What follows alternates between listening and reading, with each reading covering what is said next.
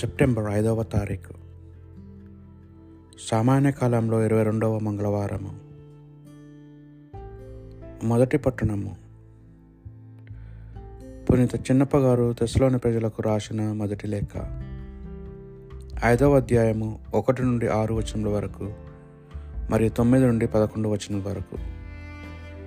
సోదరులారా ఈ కింది విషయములను సంభవించు కాలంను గూర్చి కానీ నిర్ణీత సమయం గూర్చి కానీ మీకు వ్రాయనక్కరలేదు ఏలన ప్రభు దినము రాత్రివేళ దొంగ వలె వచ్చునని మీకు తెలియను కదా? అంత ప్రశాంతముగా సురక్షితంగా ఉన్నది అని ప్రజలు అనుకున్నప్పుడే అకస్మాత్తుగా వారికి నాశనము సంభవించును. అది గర్భిణీ స్త్రీ ప్రసవ వేదన వలనే వచ్చును. వారు దాని నుండి తప్పించుకొని లేరు కానీ సోదరులారా మీరు చీకటి అందులేరు కనుక దొంగ వలె ఆ దినము మీకు ఆశ్చర్యము గొలుపగల కూడదు మీరందరూ వెలుగు కుమారులు పగలు కుమారులనై ఉన్నారు. మనము రాత్రికి కానీ చీకటి కానీ సంబంధించిన వారము కాము. కనుక ఇతరు వలె మనము నిద్రించుచుండ రాదు. మేల్కొని జాగరూకులమై ఉండవలెను. దేవుని కోపమునకు గురికాక మన ప్రభు యేసుక్రీస్తు ద్వారా రక్షణను పొందుటకు దేవుడు మనలను ఎన్నుకొనెను. యేసుక్రీస్తు వచ్చు దినమును మన జీవించి ఉన్నాను మరణించినాను ఆయనతోనే మనము నిత్యము జీవించుటకు ఆయన మన కొరకు మరణించాను.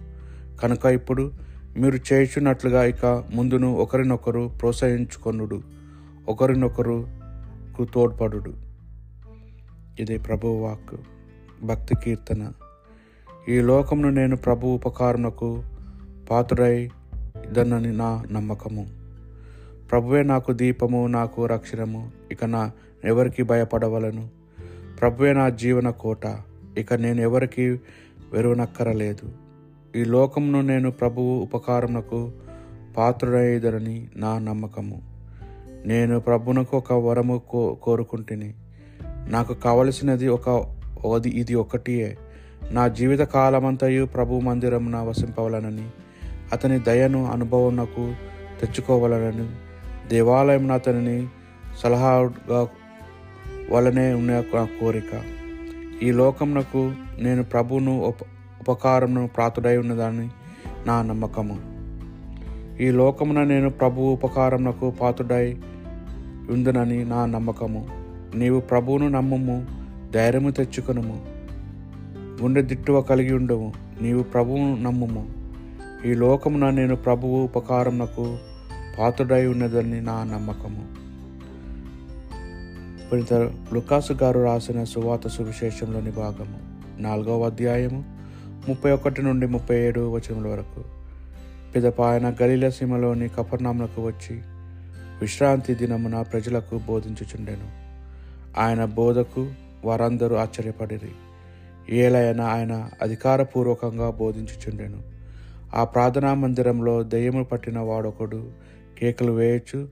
ఆహా నజరేతు నివాసయగు యేసు మాతో నీకేమి పని? మమ్మ నాశనం చేయ వచ్చితివా? నీవు ఎవరివో నేను ఎరుగుదును. నీవు దేవుని పవిత్రమూర్తివి అని అరిచెను.